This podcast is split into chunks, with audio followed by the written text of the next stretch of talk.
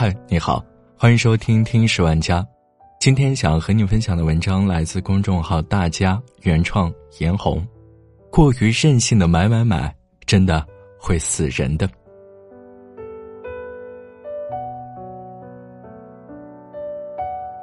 双十一如何防剁手？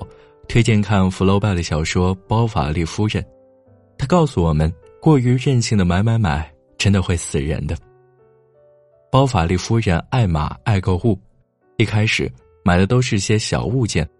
她在鲁昂看到有些太太在表链上挂一串小玩意儿，她买了一串小玩意儿。她要在壁炉上挂一对琉璃大花瓶。过了一阵儿，她又要一个象牙针盒和一枚镀银顶针。她的丈夫不懂这些，出于对她的爱，觉得这些很可爱，他们增加她的官能的愉悦。和家世的安乐，仿佛轻纱一路洒遍他的生命小径。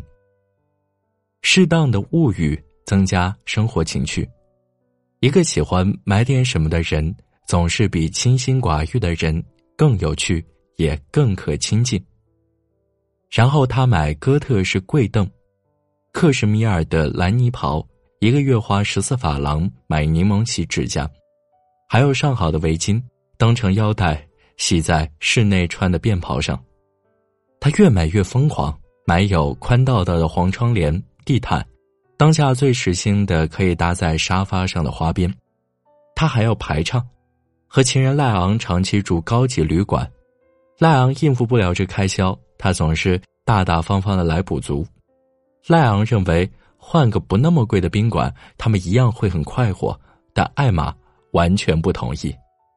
他从来不是有钱人，这么买买买的更穷了，便到处跟人借钱，连女仆也不放过，变卖房产抵押家具，只要能弄到钱，什么条件都行。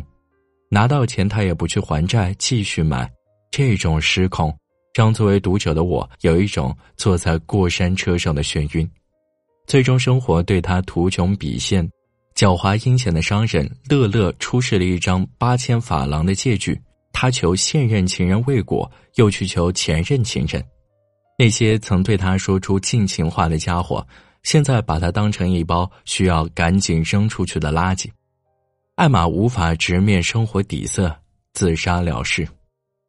我不觉得是物欲害了艾玛，书中更多的写他买，而不是他的用。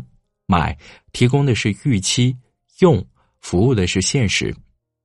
他在预期中能够比在现实中得到更多乐趣。女文青艾玛一生悲剧，都是因为中了语言的蛊。看多了浪漫主义小说的包法利夫人，正是陷入了这种误区。由于欲望强烈，她混淆了物质享受与精神愉悦、举止高雅和感情细致。难道爱情不像印度植物一样，需要适宜的土壤、特殊的气候？所以，月下的叹息，长时间的拥抱，留在伸出来的手上的眼泪，肉体的种种不安和情意的种种缠绵，不但离不开终日悠闲的大庄园阳台，铺着厚实地毯、有活动帘的绣房，枝叶茂密的盆景放在台上的宝榻，也离不开珠玉的晶莹和好衣的饰带。当他被男人甩了。只要他抓住这些精致之物，就意味着他并没有被生活甩了。当他进入下一次恋爱，他更是要给这爱情提供能够与之配套的物质生活。他和赖昂住有船形桃花心木大床的旅馆，天花板挂着素红缎幔帐，低低下垂，兜着敞口床头。他自己家的地毯也是那时候买的。她婆婆不能理解，批评她说：“好好的地毯为什么要换一套？我那时候家里只有一张扶手椅，还是为老人预备的。世人不见得个个有钱，再有钱也经不起乱花。我要是像你这样贪舒服，就脸红的。”讨厌小说的婆婆不明白，地毯至于包法利夫人，不只意味着舒服，就像爱情不只意味着爱与被爱，还是她进入高级生活的。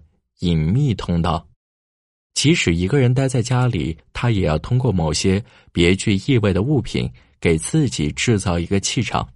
许多年前看过一篇小说，哦，香雪，说的是某个偏僻的村镇附近搭建了火车站台，外面的空气透进来，村里人蜂拥过去做买卖。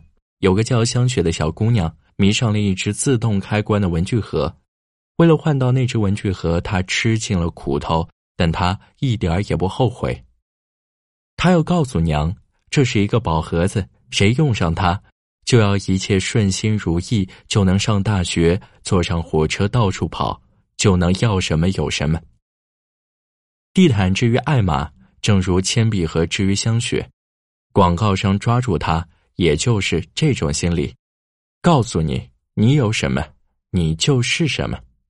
羊绒内衣、勒莫眼霜、戴森吸尘器，使用它们意味着你已经拥有高级人生。如果说那些浪漫小说是艾玛预先自行植入的产品文案，商人乐乐的话术就是在为艾玛终极的消费升级推波助澜。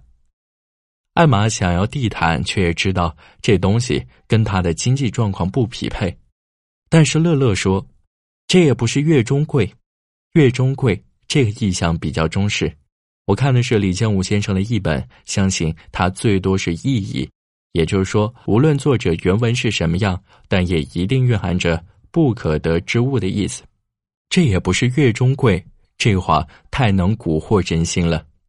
这世上有太多的月中贵，前程理想他的心，而美丽的地毯不是能花钱搞定的事都不是。那么，已经受了太多委屈、做过太多妥协的自己，为什么还要给自己设卡呢？就算要花些钱，起码还可以够得到吧？问题是，这世上有太多东西不是月中贵，看上去与你咫尺之遥。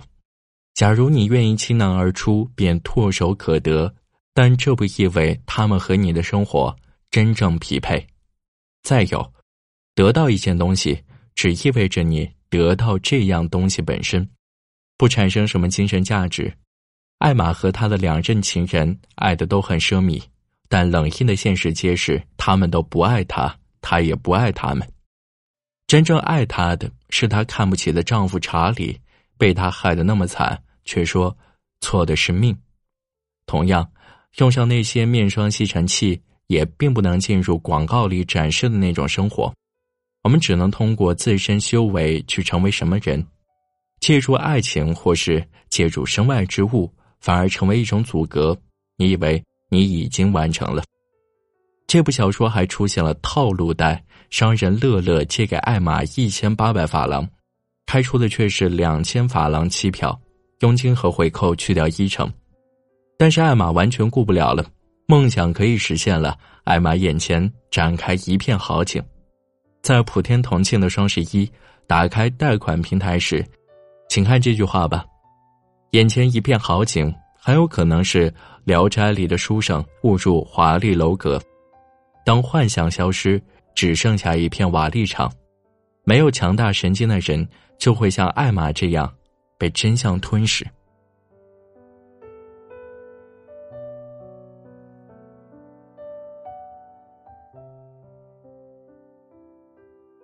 好了，这就是今天的节目，感谢你的收听，我们下期再见。